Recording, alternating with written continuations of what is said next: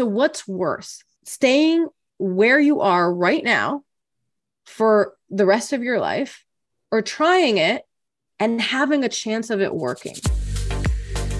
Hello, my love, and welcome to the Boldly Courageous podcast. My name is Melissa Martin. I am a business and embodiment coach and creator of the Boldly Courageous community. Just like you, I've walked through some dark seasons in life, and I know what it's like to start over again and write a new story. This podcast is here to activate you, to show you what's possible when you embody your power and walk with courage and fear in the pursuit of what sets your soul on fire. Each week, you will hear authentic conversations with thought leaders and visionaries as we dive deep into topics such as spirituality business, money, relationships, sexuality, and so much more so that you can fully embody your boldly courageous self. Are you ready? Let's drop in.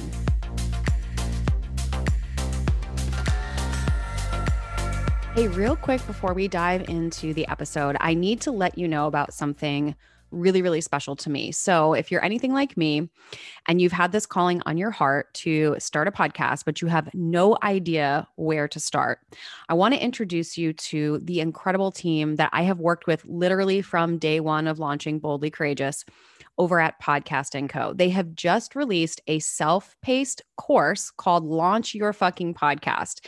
This program will literally take you through step by step of launching your podcast from start to finish.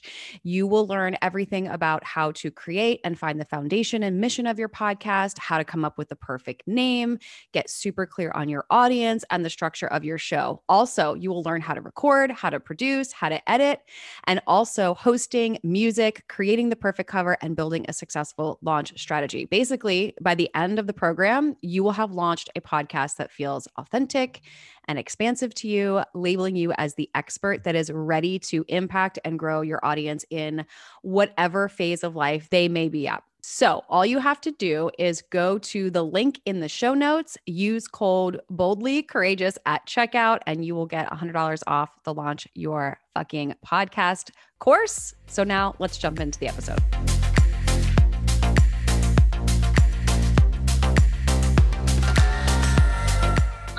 To the Boldly Courageous podcast. As always, it is such an honor to have you here with me today. And my guest today is Marina Middleton. And Marina and I actually met through network marketing way back in our fitness days.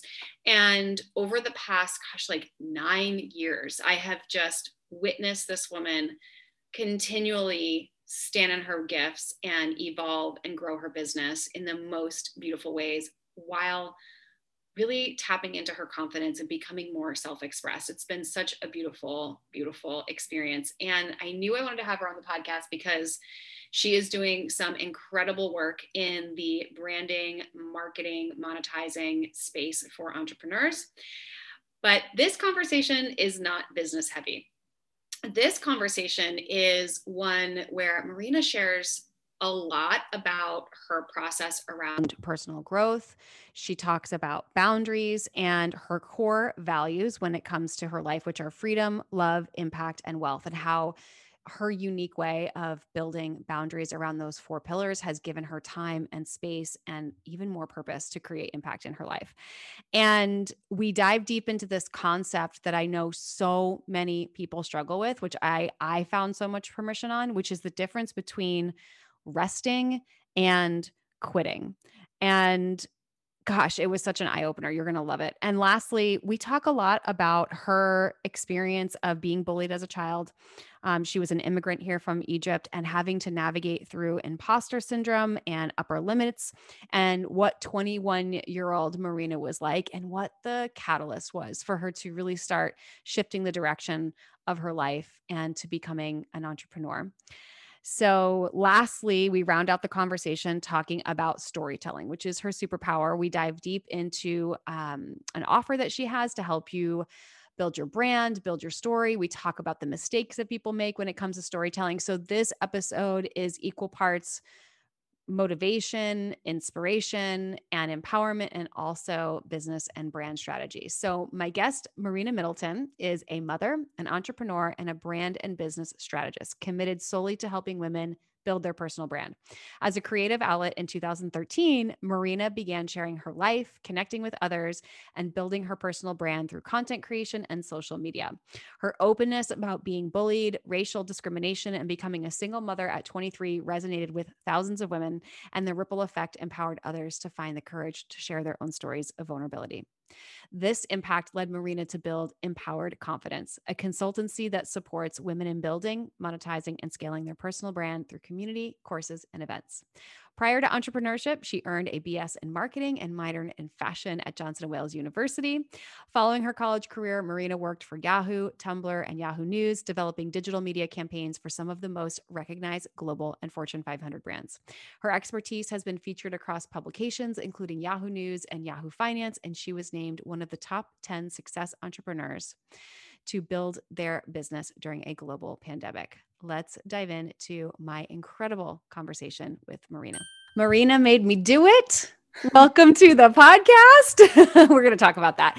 Um, that is like mm-hmm. the OG Instagram that I remember you by from when we met way back in the day through network marketing. And what I love about you is truly your light. Like you carry this like genuine, authentic, relatable light that is so welcoming. And I love how you just show the different facets of like your story of being a mom and being a wife and being an entrepreneur, but you're also not afraid to show kind of the messy behind the scenes and all that. So authenticity is definitely a word that comes to mind when I think of you. So I'm just grateful for you being here. Thank you so much. I had the craziest flashbacks thinking of Marina made me do it. And so many people like from my community still remember that, which is just amazing within itself. But I'm so, so excited to be here. Um, and thank you for all of your kind words. You show up 110% and you're always pouring back into your community. So I'm I'm honored to be here. Mm. Well, thank you. And yeah, we'll we'll share a little bit of the backstory of where Marina made me do it. I, I always think of people sometimes in terms of like their Instagram handles because I you see them so much on your phone, right? But obviously there's a story behind or there's a person behind the handle. But um, okay, so what is one boldly courageous thing you've done recently? recently, I would say rejoin a mastermind. I'm not an I, I don't invest in programs, even though I have my own program. That's like investing is a big deal for me. I'm not used to putting my money in certain things that I don't like, not tangible, right? Like, you know, I go and shop and I buy something. I'm like, oh, this feels good. Like I can wear it, I can justify it. But in coaching and masterminds and um, events, it's a little bit harder for me just because I'm I'm I'm scared because it's relying on me to show up.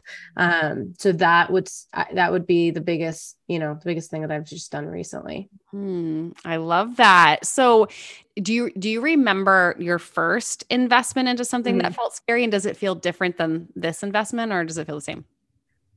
Yeah. So my first investment was three months after I got laid off from my full time job. And it was a big investment. It was $5,000 into a business course. And I had never invested in a coach before outside of fitness training. You know, I, I've never even thought about it. And I was terrified, but I was, I felt like I had no choice. I was like, I'm going all in on this. Okay. So I was terrified, but I was like, I'm doing this. I'm going to show up, all of that stuff. This one, it feels the same in the sense that I'm like, oh my God, this is a big investment. I can't believe I'm doing this. But I know how beneficial it is now. You know, I have like I have seen the power of investing in communities. I've seen the power investing in business coaches and strategists and masterminds. And so, although it's uncomfortable to make those investments, I know it works, right? So I just push myself to do it now.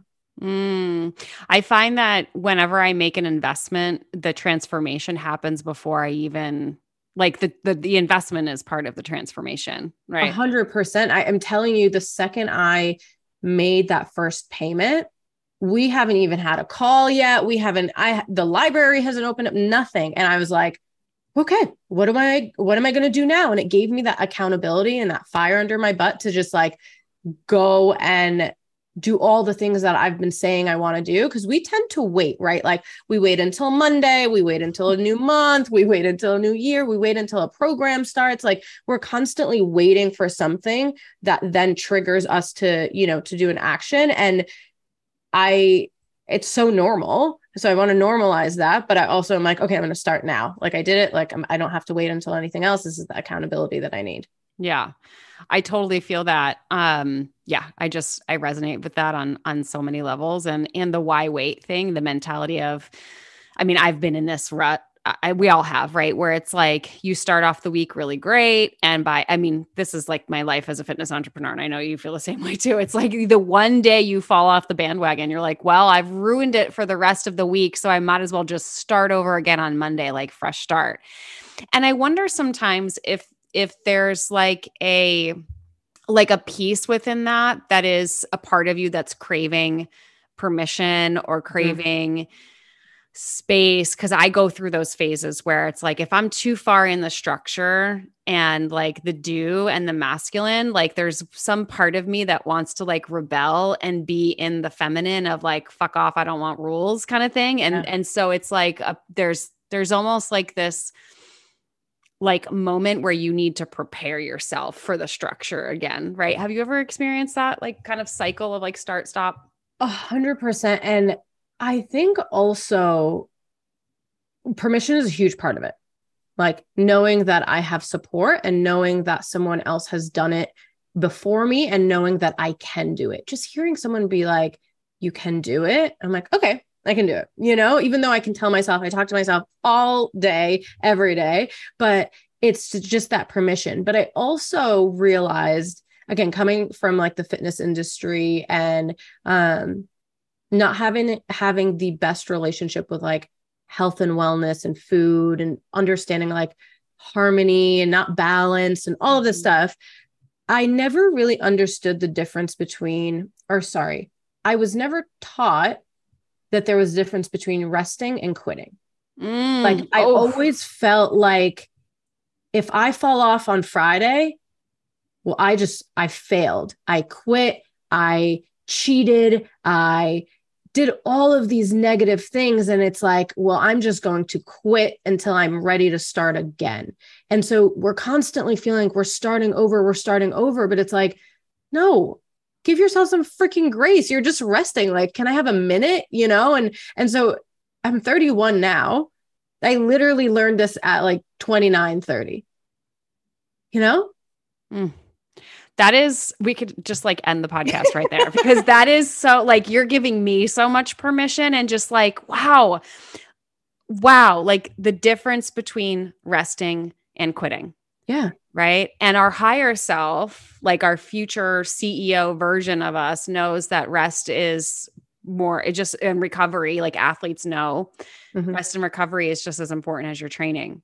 But our ego and our limiting beliefs and the imposter syndrome and the mean girl within us that is operating from a place of fear and lack and scarcity and and uh really just trauma like trauma right is like mm-hmm. is you're quitting. Wow. Yeah. That honestly it changed a lot for me and it changed the way i show up as a partner as a mom as a friend as an entrepreneur as a coach as a leader like i always i just never gave myself grace mm. um, and i always felt like you know social media definitely plays a huge part of it even though i truly love the internet and love social media and i think that there's so many benefits that come along with being on social i also believe there is this you know just this expectation to always go, go, go, go, go. And the people that you admire or you aspire to be like, don't ever stop, but they do. And they take a second and they rest and they disconnect. And then it's not even a thought process to keep going again, or it's never you're starting over. You're literally just, you're going. It's part of the process it's incorporated in yeah. like downtime is part of this the business plan yeah. i was in a mastermind actually with um Chris Harder. I know you're in the Fast Foundations Mastermind. Love that. Love mm-hmm. those people. And we did this unicorn brainstorming exercise where you just fill out this prompt. Wouldn't it be cool if? And you just you write you write down like 20 or 30 things. Wouldn't it be cool if, you know, Jay-Z and Beyonce were my homies? Wouldn't it be cool if, you know, I could work remote? Wouldn't it be cool if I made a million dollars this year? It was just like let your mind go, right? And then you have to like start crossing things off the list, which feels really hard. But the whole point is so that you can you can narrow in on like the top 3 or 5 things. And it really helps you to see like what your soul really desires. And when I looked at it, it was like travel and freedom mm. and play. And I was like, wow, I didn't I didn't realize how much I valued that. I just viewed it as like a reward to working hard. And I started to shift my perspective to say, actually, this is part of the business plan. Like travel and freedom and play fuel the creativity that creates the business plan and all the structure and all those things. So yeah, I had to like shift my perspective to say I don't need to feel guilty for wanting time off. Yeah. But I think the key is to catch it before you're in like crisis mode, right? Before you're at the point where you're like burning out, you you don't like you actually the idea of serving like makes you feel exhausted, right? So do you do you know now kind of what that tipping point is for you or how do you like manage that? Yeah, it's so interesting just using the word reward. I always felt like, you know, rewards are great, but when you don't hit a certain milestone or you don't even have an amazing relationship with yourself and yourself like worth sometimes you're like i'm not deserving of this break. I'm not deserving of this reward. I'm not deserving of this travel whatever it is. And so um again i love that you keep saying like this is part of the business plan. Mm-hmm. um truly i i haven't reached my tipping point in a very long time mainly because of how strict i am with my boundaries. Um, before i wasn't incorporating turning off wasn't incorporating rest wasn't incorporating fun things. Like i always envisioned creating a business or being an entrepreneur a working mom like all of these things as very like stressful. Mm. I wasn't like, I never envisioned entrepreneurship to be easy and I'm on vacation all the time and there's just like an abundance of money. That's not how I envisioned life. I always saw entrepreneurs at, or entrepreneurship as very stressful. I am working all the time. I have no boundaries. Like everybody's, you know, just stressed, like just people running around, running around. And I think that stemmed from just coming from corporate America and like truly boundaries did not exist in corporate America. Um, and so I realized that when I wasn't implementing these boundaries was when I hit the wall, like when I I wasn't happy anymore showing up for my clients. I wasn't motivated to create things that were actually beneficial and serving my community. Um, and it took me again to hit that wall to pause be like, I'm not even having fun. Like, what the hell am I doing this for? Mm-hmm. You know? And so that's when I started to really figure out what things fuel me, what fill my cup, what makes me happy. Similar to you, like traveling makes me really, really happy. Being able to disconnect and see my friends makes me really, really happy. Being able to not miss my son's activities because I have a coaching call or an event or no matter how big it is, I will never miss something for him.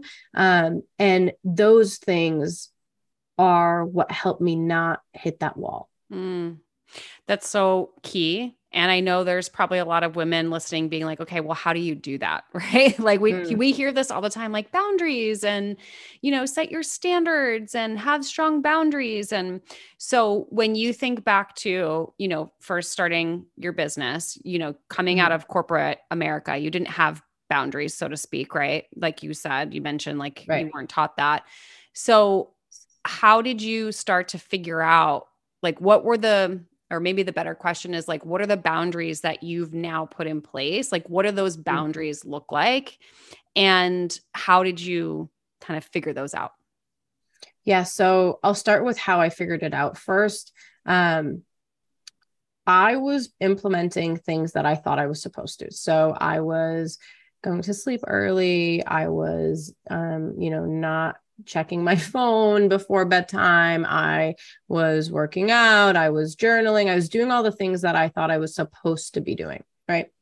And then I realized that I had to take a step back and just start asking myself, what, what are my core values? What actually matters to me? Mm. And things that matter to me were freedom. Like freedom is really, really important for me. Financial freedom, uh, the freedom to do whatever I want, whenever I want, um, the flexibility, like that word freedom kept coming up. Love kept coming up. It was really, really important for me uh, to feel love and to give love. I've truly never met anybody that I I just didn't want to like send a good morning text to or you know check in on them. Like that's just I can't help it, right? That's just who I am.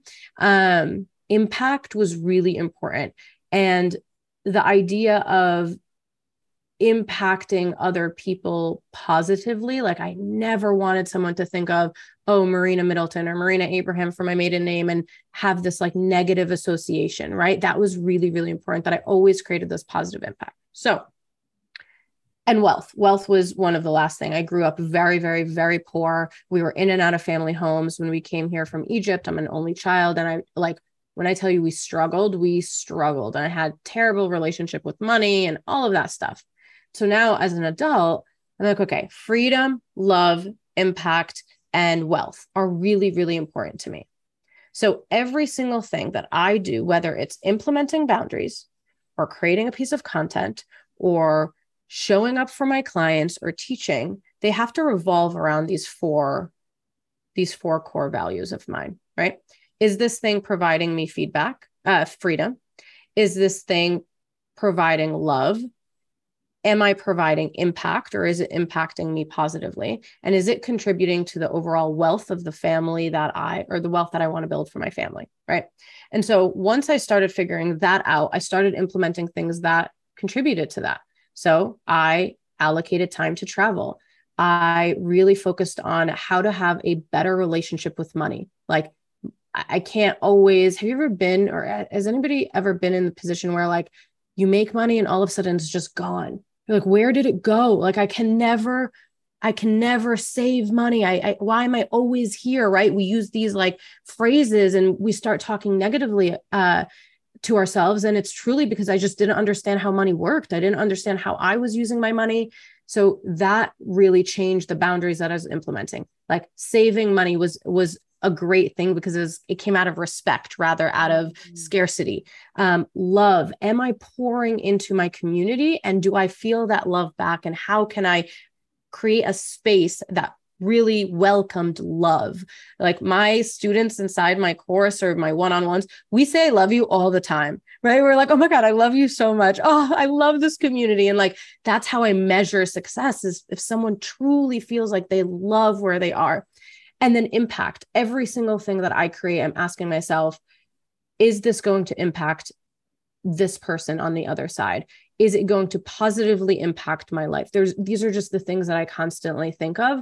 Um, and so that's kind of how I got there. I figured out my core values and then I really audited my life and figured out are these things that I'm doing going to impact me? Like I started running and I'm like, I hate running.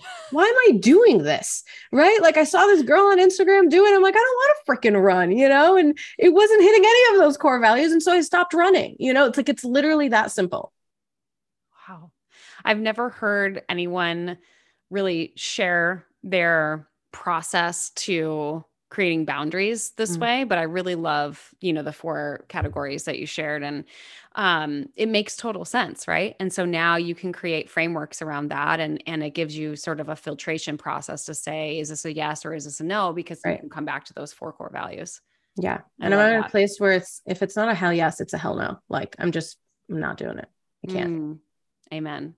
So I want to go back to the the rest versus quitting piece for a second because um, as as an entrepreneur, I people see kind of the highlights, right? They see yeah. the the well curated social media feed and the well thought out captions and you know the graphics and all that and the success and the numbers and the launches and the impact and all these things are amazing, right? Yeah. But I know, and I'm sure you've experienced this, that the behind the scenes of entrepreneurship is also messy, right? And it's it's not for the faint of heart. So whether it was through your experience in the corporate world or coming into entrepreneurship when you got laid off, did you say that you had gotten mm-hmm. Yeah. Was there ever a moment or a few moments that stand out where you were considering just quitting? Like, I don't think I can do this, or questioning you know, whether you were on the right path and really considered like quitting? Yeah. I consider quitting every day. like I I wish I was exaggerating. Like truly like every single day. Like every single day there is a point whether it is something that didn't go exactly how I wanted it um or there's too much happiness which I know sounds silly but like too many wins that I'm overwhelmed by um there is a point in my day where I question my ability to do this. And I actually recently shared on my story that I did breath work for the first time. Now, I am not a woo woo person. Okay. I want to preface that. Like, I. I love strategies. I love things to just like make sense. I need data. I need that is just how I've always operated, right? I'm I'm I'm type A person. I just like to plan. And so breath work was an option. And I did breath work. And oh my God, I'm freaking just breathing. Like, what the hell is breath work? You know? And long story short, it was probably the most amazing experience that I've ever, ever, ever, ever been a part of. And what's interesting is when I was in my session, I expected all of these positive thoughts to come and, you know, uh, being overwhelmed with all the different ideas that I was going to have. And it was the complete opposite. All of the idea or all of the thoughts that flooded me was, can I do this? Oh my God, am I going to mess this up? Um, what if I fail? What will people think? And I shared this inside my community, and people were like, wait, really? Like, you have those thoughts too? And it blew me away that more people don't realize that this is more common than not. Right. And so I say that and I share that story because for anybody that is doing something new that wants to go and create their or monetize their personal brand because we all have personal brands whether you monetize it or not is a different story create a business um you know do anything, you will oh like fear always comes up that oh my god, should I be doing this? Am I deserving of this? Should I quit? I feel like that comes up all the time and that's okay. How I've started to translate that and like I said it comes up all the time almost every day for me. I start thinking about what triggered me to have this thought. Like why do I feel like this? What is pushing me? And is this thing pushing me because I am stretched and it's expanding me positively? Or am I actually in trouble?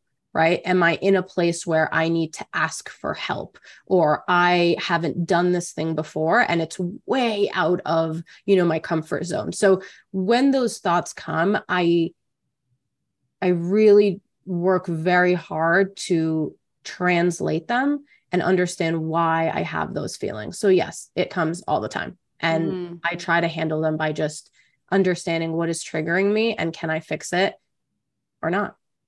And what do you think the trigger is? Yeah, sometimes the trigger is most of the time it's something new. Like I'm doing something new, I'm trying something new. And it's this thought of, will people love it? Will it work? What will people think? Right. That's mm always kind of my my triggering moment of of I don't want to mess this up and I put a lot of pressure on myself to just be the best that I could possibly be, which I think definitely helps me in the world that I'm in, but can also, you know, hold me back from wanting everything to be perfect and taking messy action. Like messy action and me, like, are just we're not friends and we're we're working on our friendship, but um, it's a little hard for me.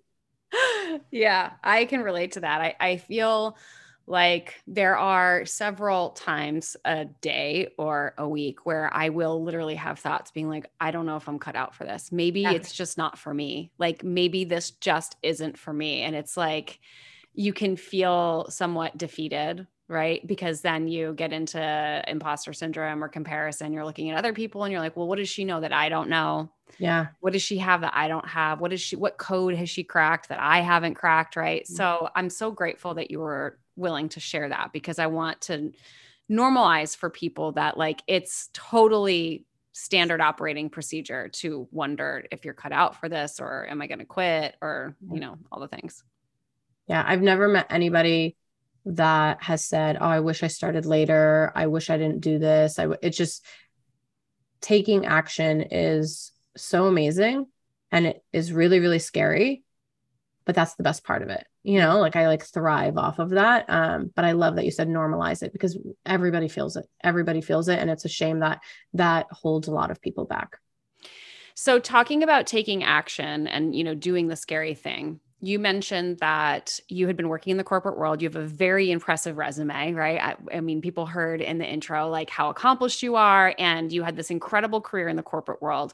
Why not stay when the mm-hmm. universe kind of threw you that curveball and you got laid off? Why go into entrepreneurship? Why not go back into what you already knew in the corporate yeah. world? Yeah, Yeah. that's um, it's such a great question because that was something that I was questioning when I got laid off. So, um, working at Yahoo was always a dream of mine, like always, always a dream of mine. And so, um, it was Yahoo or Google. That's kind of like when I went to school for marketing. That's that was my goal. And so, when I got there, a lot of imposter syndrome came came like overwhelming me with, um, and I always felt like I don't belong in this room. Oh my god, these people are so much smarter than me. And and not that they weren't smart, but like to be frank, we were setting campaigns up for uh, digital, right? Like it's we weren't we're, we weren't brain surgeons. We weren't, you know, doing anything um earth shattering and uh but although it's very very important, um it I I felt really overwhelmed with the imposter syndrome. So I always felt like my lack my confidence wasn't there. And so fast forward um, years later i had worked at this point yahoo yahoo or yahoo tumblr yahoo news. My department had um, layoffs at yahoo news because they lost funding. And it was truly just like this like privileged position of do i want to keep feeling this way? Um putting myself in you know these situations where i felt like this imposter syndrome and being scared and all of this stuff or do i want to try something new? Not realizing imposter syndrome literally follows you everywhere you go. So i'm like wait wait wait a minute like this is not what i signed up for. But truly like i always describe it as a very privileged position. Like i had the option of going back to corporate america working at like a google or an amazon or do i just start my own company? And i want to preface that when I first decided to go out on my own, I made this whole announcement about how I was going to be a, life a lifestyle blogger and this is what I was going to do. I lasted a month as a lifestyle blogger and I was like, this is just not for me. Like, I cannot do this anymore. That imposter syndrome definitely started creeping in. And I'm like, why is this happening? Like, you know, I thought this would end after leaving corporate America. Um, and it, and it didn't. And I just had to learn to cope with it. So the biggest really pivotal moment for me was not the layoff. It was making an announcement that I was not going to be a lifestyle blogger and that I actually wanted to use my marketing degree to help women build their businesses and their brands. You know, I think that was scarier to me for me than it was getting laid off and, you know, going out on my own. Yeah. It's it, whenever you get like laid off, Right. You can say, oh, well, the company downsized. Oh, well, this happened. And mm-hmm. so it really isn't something that, you know, you could say was your quote unquote fault, if you will. Mm-hmm. But when you pivot in your business or you decide that you want to do something different, it's 100% because of your own choice. Yeah. And there's always a fear that you're going to like, people are going to judge you. They're going to think, oh, this girl's a hot mess. Like she doesn't have her life together, like all the things. So have you, um, since then, have you pivoted more than once in your business or has it been pretty consistent? Yeah, definitely more than once. Um, in the best way possible. And I try to teach like my students this and and and support them during these times. I've had students join our business course and they're like, this is what I want to do. This is what I'm going to do. This is why I'm signing up for this course. This is what you're going to help me do. Right.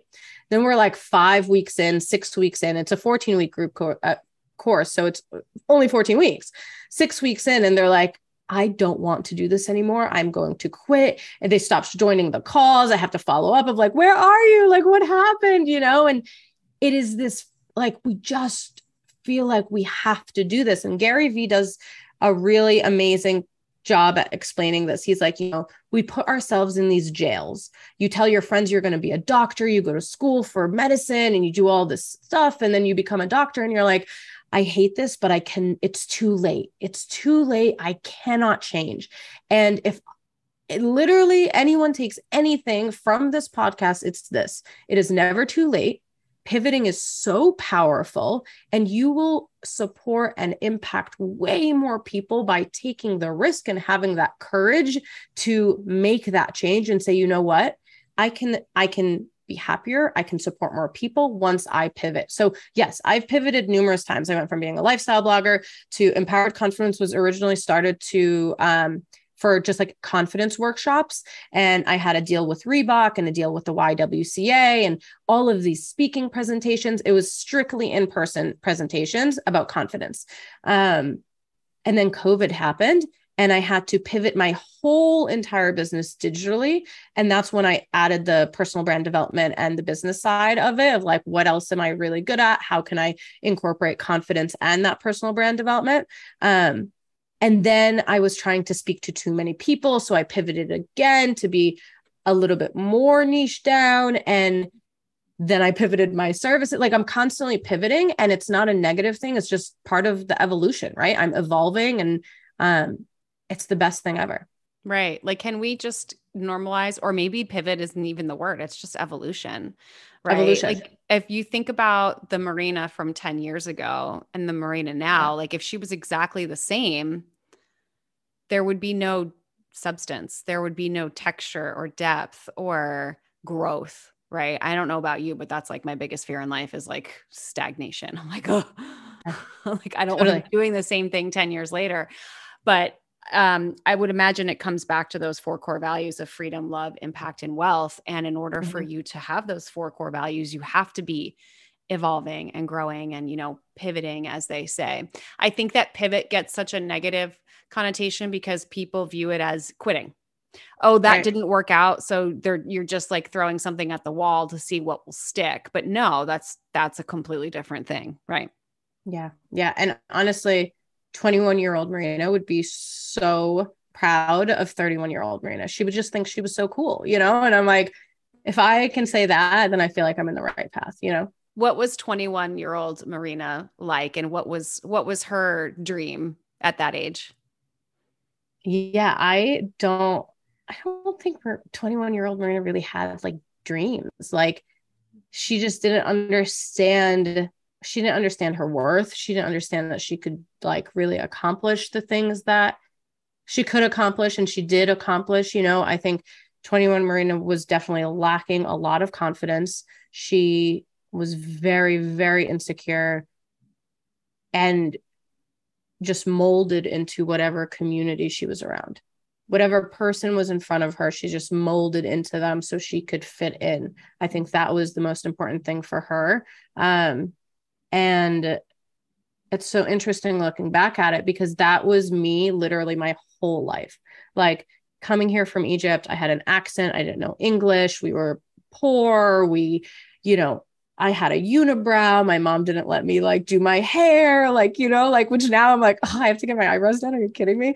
Um, you know, so I just always struggled with confidence. I was bullied so much. I, you know, it was just, it was very stressful and i just thought that this is how life was and so i didn't have these big aspirations i didn't have these goals i didn't think that i was really going to accomplish anything especially because everybody around me was so successful that i just felt like i'm not good enough right? I'm not smart enough to be a neurosurgeon i'm not smart enough to work at yahoo i'm not smart enough to you know do any of these things and so i just struggled with confidence my whole entire life which made me make such terrible decisions. Like I truly feel like when you are confident, you make better decisions. Like that's it, period. Like you make better decisions when you feel confident within yourself.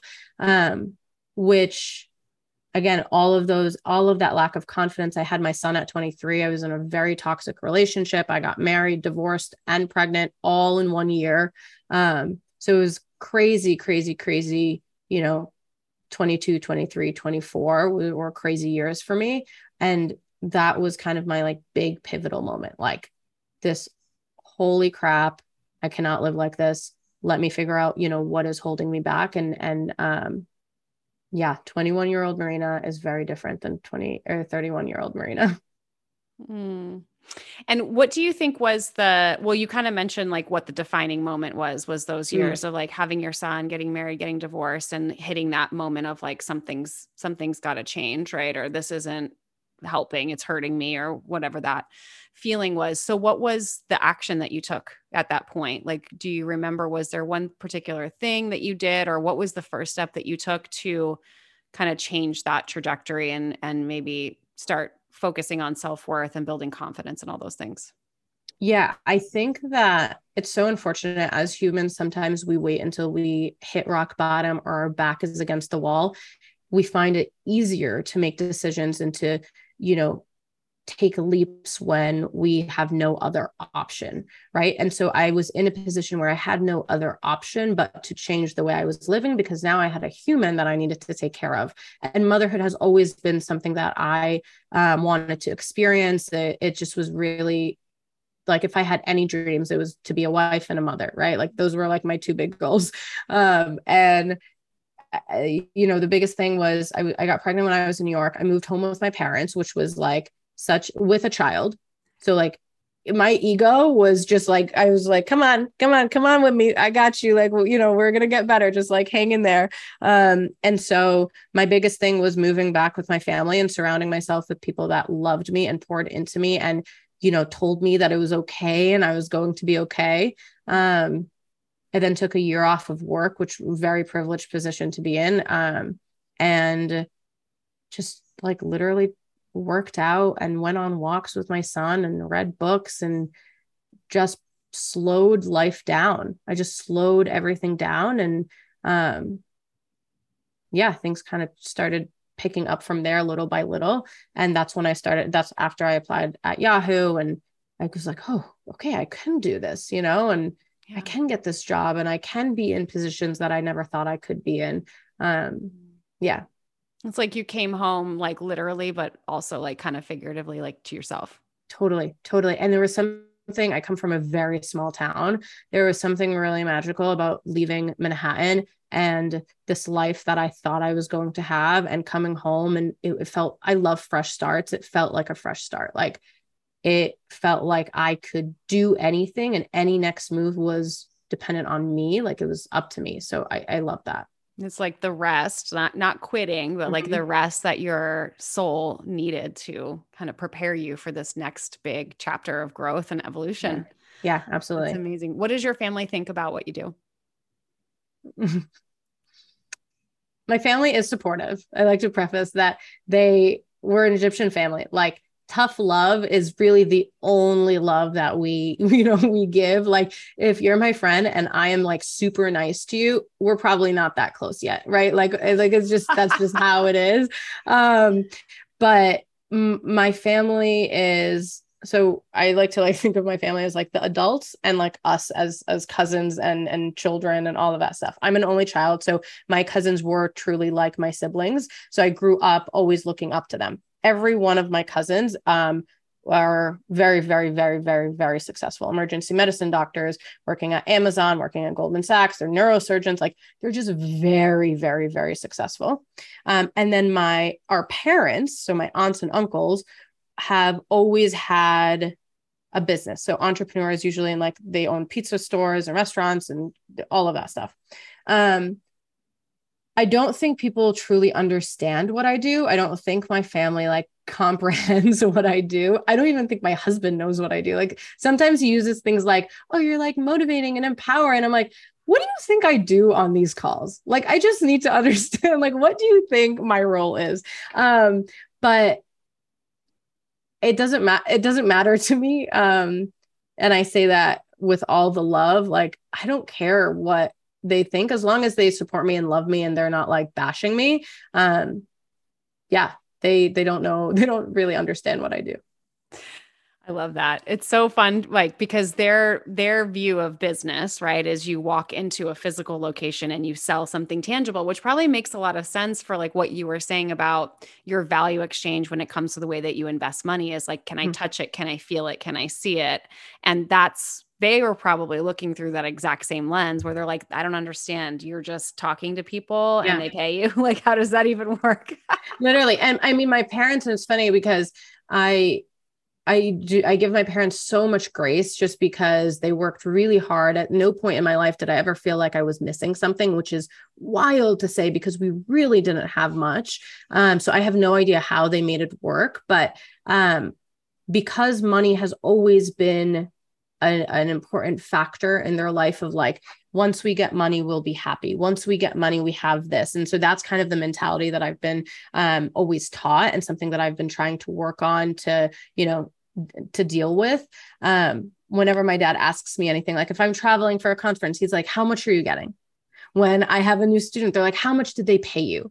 And it's like dad like you don't have to ask that. You don't have to worry. Like you don't have to that is not how i equate success right? Important of course like wealth like i said is one of my core values and having financial freedom is really really important but i don't count that's just not how i think you know? And so i think for them for my parents specifically um, being safe and they're just they're just scared of of what could possibly go wrong and that's just not how i think yeah. You're thinking about what could go right.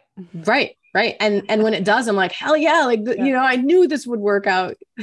What has been the thing like t- with your business since you've started what has been the the biggest sort of like celebration or your biggest milestone or the thing that you're most proud of? Like um and i don't mean like oh i'm most proud of myself. No like what is like yeah. the, a result in your business that you are like like i fucking did that and i'm so proud and like you really celebrated it yeah, so I said this last night on my story. I had this moment again. So we talked earlier about how every day I'm like, I'm going to quit. I can't do this. This is, you know, I'm not made for this.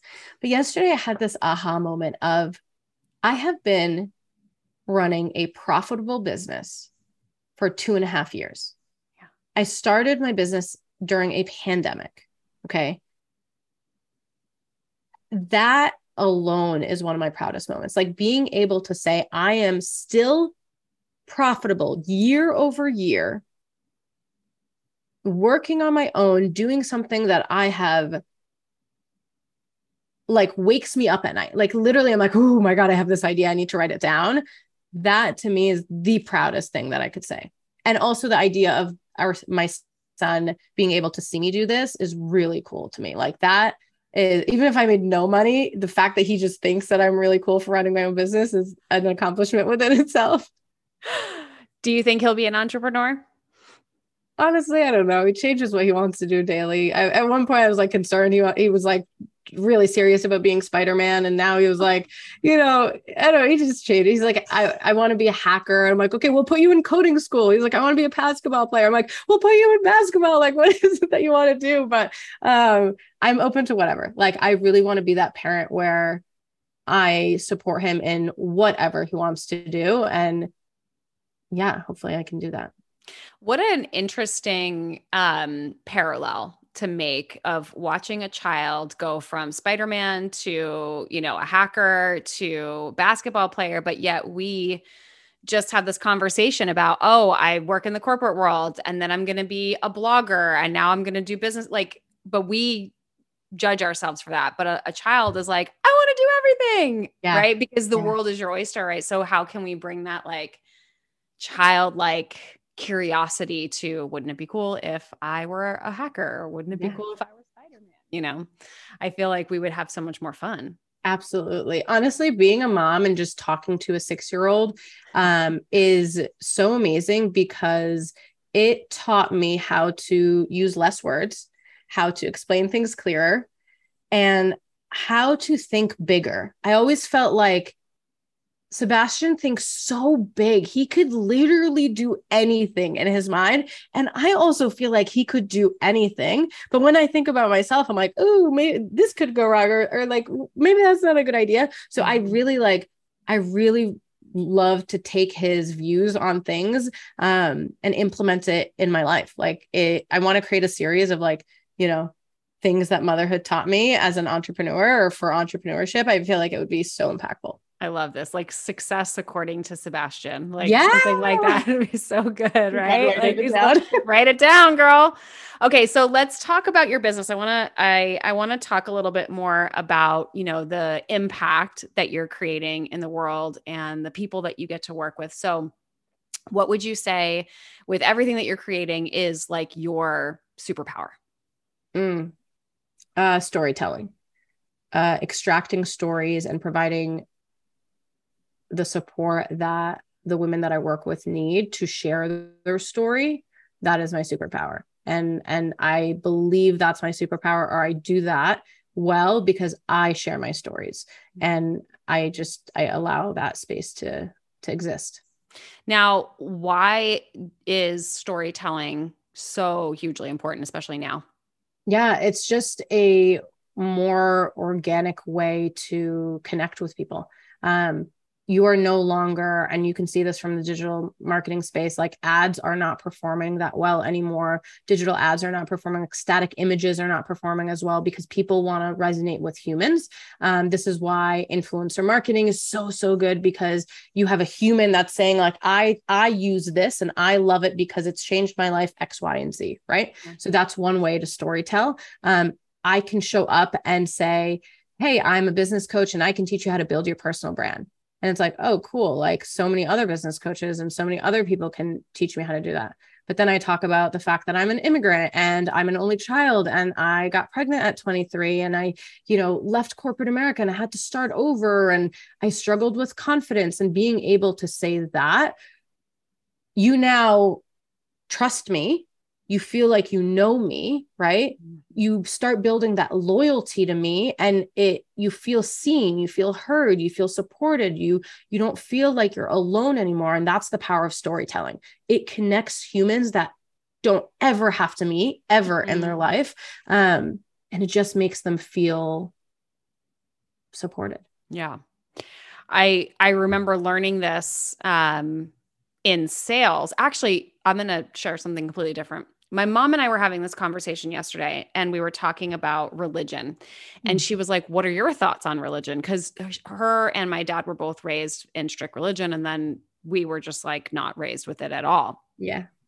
And somehow we got on the topic of religion. And I started thinking about fables and stories for young children, like how religion and life and like social construct is all woven into children's stories. And why are children taught that way right? Because it's stories connect. It makes them easier to connect the dots on something or it makes it easier for them to draw their own conclusion. And yet when we get into our business we don't think about storytelling in that way. Like mm. we don't think about how the mind like i i believe and you could probably tell me this maybe you can uh, share a little bit more about the science behind what happens in the brain when you're hearing a story versus being taught something. Like is there a difference?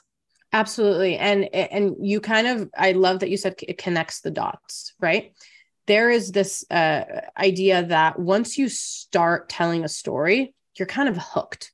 Mm. right? That's why they say like um oh, don't spoil the movie for me like don't don't tell me what happens. Yeah. People are bought in on the experience. They want to go through this journey with you.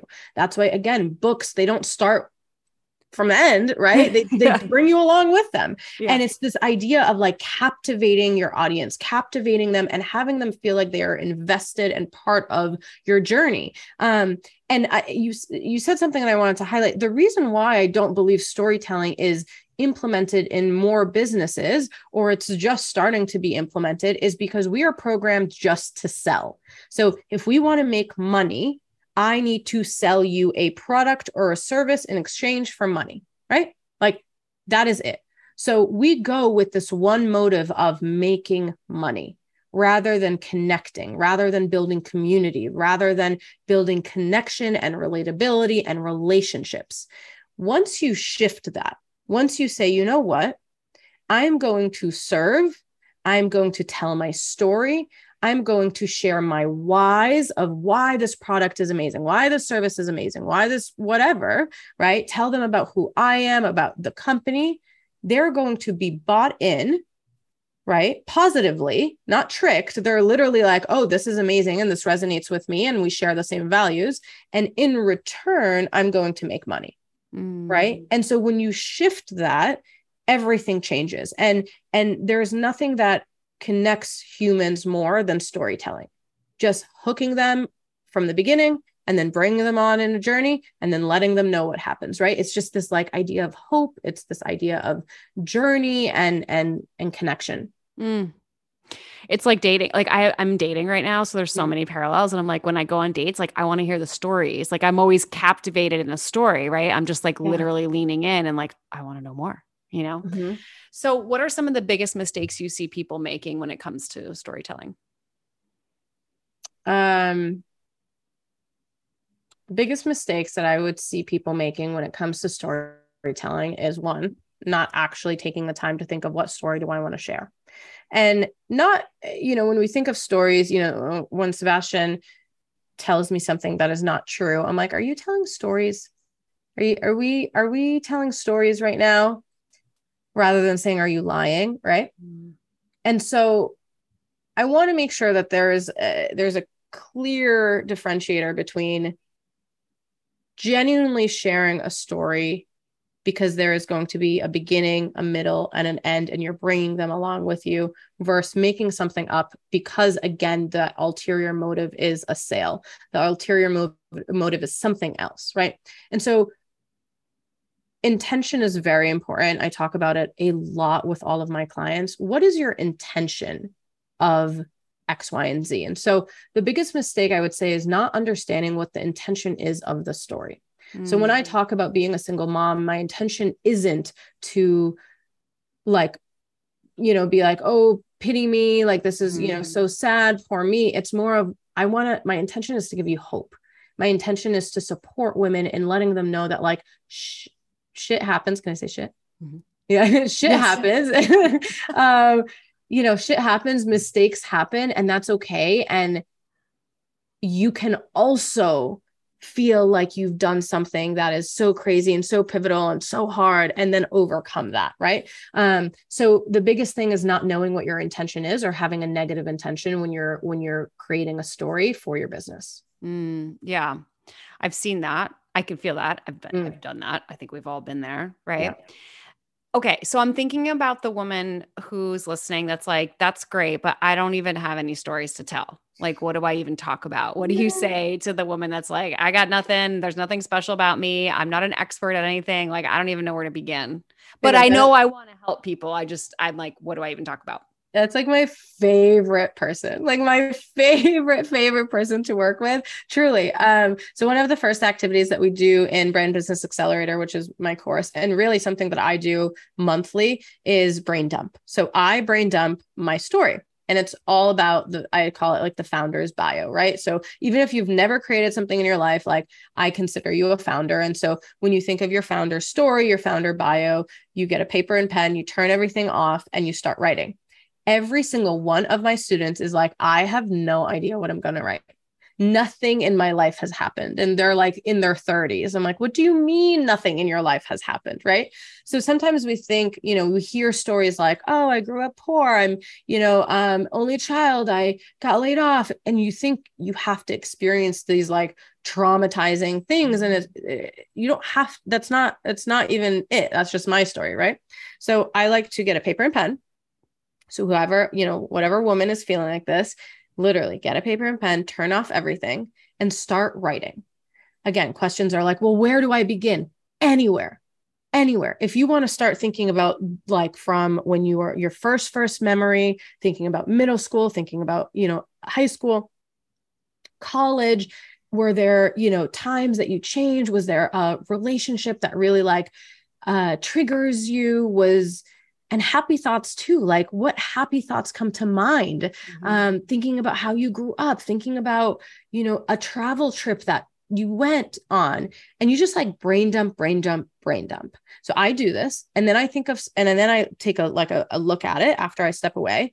I i come back and i look at it and i say okay what are things on this paper that really stand out to me?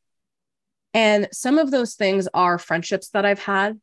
Some of those things are again the bullying motherhood um my dating life like i feel like i don't talk about it enough but it was so comical like dating was just not it was i was just not good at dating and i know i like it's just it's very funny but like these are the things that come up right and so these are things that you can start sharing again the question might be, well, how is that relevant to my business? Well, the intention is not a sale right now. The mm. intention is building relationships. It's for people to know, like, and trust you. Like my community, when they message me and they're like, I feel like we're best friends, like, oh my God, that's amazing. You know, or I get women that are saying, I never want to start my business, but I just love your energy and I love your story. And I'm like bought in. And if I mm. ever do decide to run, start a business, I'm coming to, you know, talk to you. That's the goal. The goal is to cultivate this community of, um, of your people, right? Whoever that is, your people, and start sharing these relationships and these these building these relationships and sharing these stories. Then, when you think about building your personal brand and monetizing, then we can figure out well, what strengths did you develop from all of these things, right? Like me being a, a single mom, I truly believe I am more resilient. I am more courageous. There is nothing that I don't think I can accomplish. Um, even if I'm crying along the way to accomplishing it, like I'm going to get there. Um, and that is what happened from that experience, right? And so, mm-hmm. really thinking about your life, extracting the key moments, what did you get out of that? What strengths what expertise did you you know um did that help you develop? And then we can start pivoting and like now what do i do?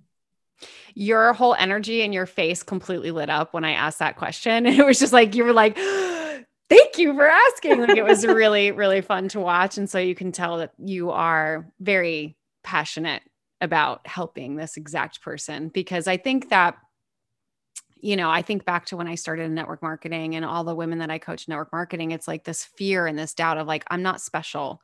Yeah. What do I, what do I have to offer? Or I'm not a salesperson, or how can I even help people if I haven't helped myself? Right. So, um, how do you handle that? Like, how do you handle the idea of, um, like not, you know, for the person that maybe, what am I trying to say? For the person that hasn't like quote unquote gotten there yet, right? Mm-hmm how do you inspire others to come along with you? You know what I'm saying? Yeah. I think one of the biggest reasons I get fired up is because it makes me so sad to think so many people will not do the things that they are literally put on this earth to do because of their fear, because they don't think they are they have enough to share or they're not an expert or they don't have enough degrees or or there's someone out there that's more talented than them like those thoughts are always going to pop up right? And so for you know for the person that is like well, i'm not there yet like how am i going to get there? You know the tough love that i'm going to give that i feel like i was born with like you will literally never get there if you don't start. Mm. like you'll never get there and so, what's worse, staying where you are right now for the rest of your life or trying it and having a chance of it working? Mm. Right. Like, I just feel like you have to advocate for yourself and there has to be a point and it's unfortunate that we wait until our back is against the wall until we hit rock bottom like don't wait for that moment literally start and that starting could literally be writing on a paper and pen, like, uh, yeah, p- using paper and pen and writing, just like, this is what I want to do. Here are the thousand things that I want to do. Like, where do I start? Right. Mm-hmm. Um, starting could be listening to this podcast, right? Starting could be messaging you, messaging me. Starting could be following different pages that now are going to support you in your thoughts and give you more positive thoughts. Starting could very much be, you know, removing people and friends from your life that are holding you back. Like starting looks so different for everybody. but you just have to start. Like mm. that's it. You just have to start.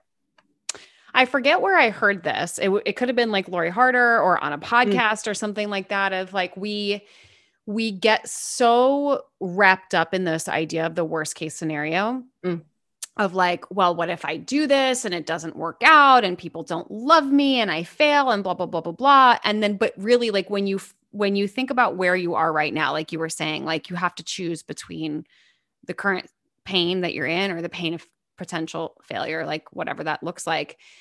When you really like net it out, most of us are already in the worst case scenario experience. Yeah. Like the worst case scenario, okay, so I quit my job, I start I don't go I get laid off, right? This is like you and I, this is like our story for literally. Like I get laid off, I start this business. What if it what if it doesn't work out? I don't make any money.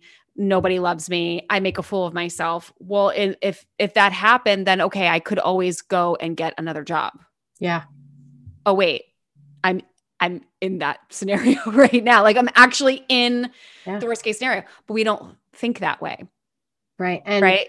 There's an activity where I do like worst it's called hello fear and it's worst case scenario, best case scenario, the plan for the worst case scenario. Again, I like to plan. I yeah. need to have strategies. I need to know that like if this doesn't work out, it, this is what I can do to help me get through this this step, um, and that really helps. Like having this idea of, well, if this doesn't work out, I will do X, Y, and Z. It's like, okay, that's not that's not so scary anymore. I I can do that, you know. Right. So um yeah, just having some sort of plan and and normalizing like things don't work out. You just have to keep going and don't stay in your worst case scenario.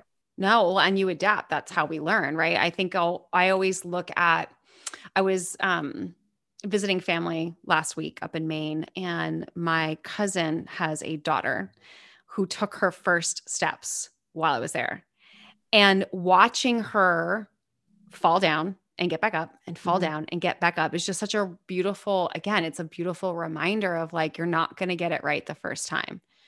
But if you never got up after falling down, you would never learn how to walk and then you wouldn't learn how to run and you wouldn't learn like you you have like you have to fall to learn how to walk right like you have to fail to learn how to succeed so i love that you I love that you shared that. And there was something else, it, it slipped my mind, but yeah, I feel like sometimes oh here's what it was i love that you said having a plan for a worst case scenario so from a nervous system perspective you feel like okay uh, even if it doesn't work out i know it's going to work out in some way mm-hmm. but also having a plan if it does work out like when it does work out, this is going to happen and this is going to happen. So now you have these two plans, right? You have the worst case contingency and the best case like success and then you get to decide which one of those two plans do you want to focus your energy on like do you want to continue to stay focusing on like if this doesn't work out on you know let me just keep staying in the worst case scenario plan or get like really excited about like the best case scenario. Like, okay, I know this is here, but like we're focusing over here, right? Yeah, I love that. I love that so much. And it's so true. It's just like, where do you want to put your energy on? Like where? And and for anybody that is listening and they're like, okay, well, I'm not ready, I'm not ready. Like you're never going to be ready. Like literally, there's never going to be perfect time. And I, yeah, taking the leap is like the most exciting thing. And the confidence that comes along with it from doing something that like you know might not work out that could be scary that like that confidence is unlike anything else. It's just mm-hmm. amazing.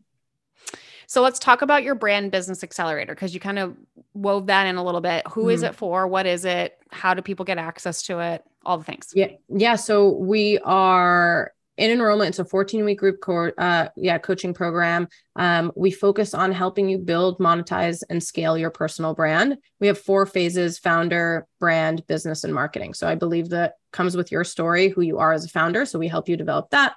We build your brand from messaging to visual identity so your logo your colors all of that and then your business helping you figure out what am I selling? Am I already selling something and why isn't it actually selling?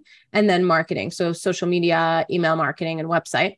Um, it's really for any woman that I call them like entrepreneur or entrepreneur. So whether you're in business, um, hitting that 100K a year, but can't get past it, or you're just starting off with an idea and need to build that foundation. Um, and yeah, for anybody that's interested, they can go to empoweredconfidence.io or DM me. I have conversations in the DMs about it all the time of like, is this for me? Like this, I don't know what idea I have. I have thousands. And it's like, that's a great place to be, right? Even if you don't have any ideas, we can help you extract them. That's the whole process. Mm. I can see this being such a powerful way to start your brand. Mm-hmm. But also, like you were saying, for that person that's hit 100,000, like so much of entrepreneurship, to go back to what we were saying before, is a lot of testing and trial and error and just like starting messy. And like, oh gosh, I look back at my Instagram and I'm like, oh, I love her. And wow. Okay.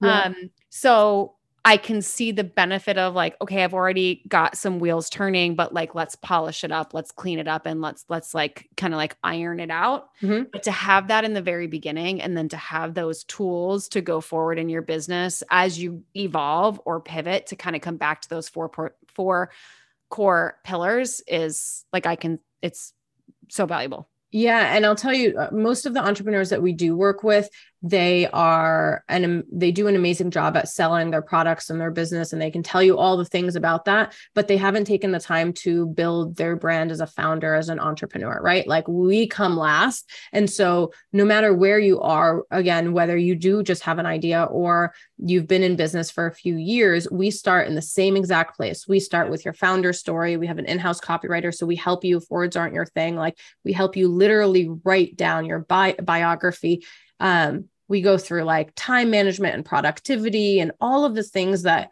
you need as a successful human but also as a successful entrepreneur. Then we dive into you know making sure that no matter where people find you your brand is consistent and you know it is very much quote unquote on brand. Um, and then making sure that your services and products are doing what you want them to do and and mm-hmm. getting you in front of as many people as possible so good. And you are a walking embodiment of all of that. You're an incredible storyteller, like your social media, everything that you're offering, like you can tell that you really embody this work and that you are, you know, an expert at it because not only does it show in your own brand, but from the results that your clients are getting as well. So you guys, if you, you. want connect with Marina, so Marina made me do it was your old Instagram. But what is what is your new one? Uh, Marina A Middleton is my new one. And I very much miss Marina made me do it. That was that was my fitness, you know, fitness world of of trying to uh, support people and getting healthy. But uh, yes, Marina A Middleton is where you can find me now. Do you remember how many different Instagram bio or Instagram handles you've had? No, but the one a lot, a lot, like so much. And I also remember my MySpace name was most guys are scumbags. And so that just shows you the trauma that I had growing up so we've come a long way, even though oh. I really miss that um miss that handle so much. I feel like I still want to use it, but my husband would not love that. I think mine was Myliss, like M Y L I S S, and it was like an ex boyfriend used to say it was like short for Meliss, but he called yeah. me Myliss, and I think that was my. Oh, I actually love that.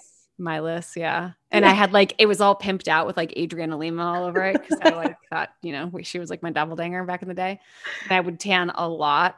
Providence, Providence days. Yes. school in Rhode Island. Um, I can't remember my first Instagram, but I remember changing it to Melissa Team Fit Girl because that's when mm. I was mm. like doing all the fitness stuff.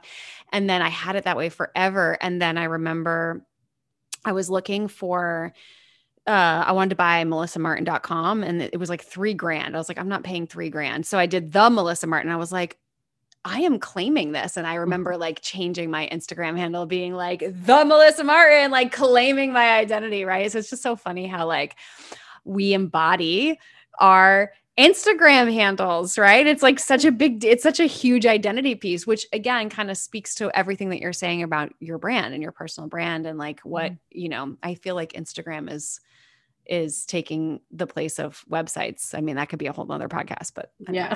Literally. Um yeah no i had a, i had so many handles and it's, it's i love that you said like you embody it. It's so true. Like you just you like transform to whoever that person is and what you know and the content yeah. that they're going to create. Um but yeah i like having my name now. It's a big deal moving from marina abraham to marina middleton. I was like oh my god it just doesn't flow as much now that i'm married. Like this is you know but um yeah, my husband won that one. So Marina Middleton, it is. It's a beautiful name. Thank it's you. powerful and it's obviously working. Yes. Yes. thank God.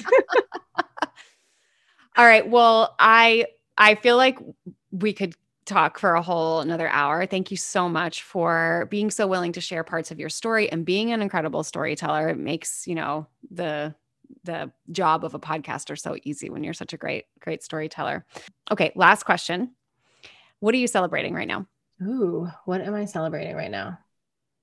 Okay, can I do two? You can do whatever you want. This is your Okay, so mm-hmm. personal, I am celebrating um my son starting flag football. He like thrives in sports and communities, and it just makes me so happy. Like I moved my whole entire schedule so I can start going to his practices. So I I love that this is something that makes him so happy. Um, and I'm also celebrating from a business standpoint. Uh, we launched a, tr- a retreat and we sold it within 72 hours sold it out. It was just insane. Um so being able to transition part of my business in person is everything. Like we can connect a lot virtually but there's just something so magical about in person. And so that is my biggest my biggest celebration right now. Oh that's amazing. And when when will that be um, so we have one that's coming up in October of 2022, and then one that's happening April 2023. Amazing. And is that one um, still open for enrollment? Yep. Yep. So if you're interested in attending the April 2023 one, um, they can just, you can uh, DM me and let me know that you listen to this podcast and that you're interested in going. We haven't opened the doors publicly. Um, because it, it really does sell out so, so fast. So, um, yeah, send me a DM. Amazing. Marina, like I said, I could literally just sit here and and listen to you speak all day because you're you are an incredible storyteller and a great speaker and um again, authenticity is the word that just comes up when I think about uh, of you and and you know, this is a further example of that. So, thank you so much for spending this time with me today. Thank you so much for having me and thank you for creating such a safe space for me to share anything and everything and I know everybody that's listening is going to just feel very safe. And I like that, that you've created that. You should be really proud. That is like the highest compliment I could ever receive. So thank you. I received that. All right, you guys, if you love this episode, which I know you will, because it was amazing, make sure you share it with someone you know would love it. And until your next episode, live your boldly courageous life. Thank you so much for living your boldly courageous life with me today. I am beyond grateful for you and this amazing community we are building together. It's truly my mission to get this message out into the world and empower others to step fully into the life they've always dreamed of. I would be so incredibly grateful if you would join me in this mission by sharing this episode with your friends and heading over to iTunes to leave me a five star review. And until the next episode, remember to live your boldly courageous life.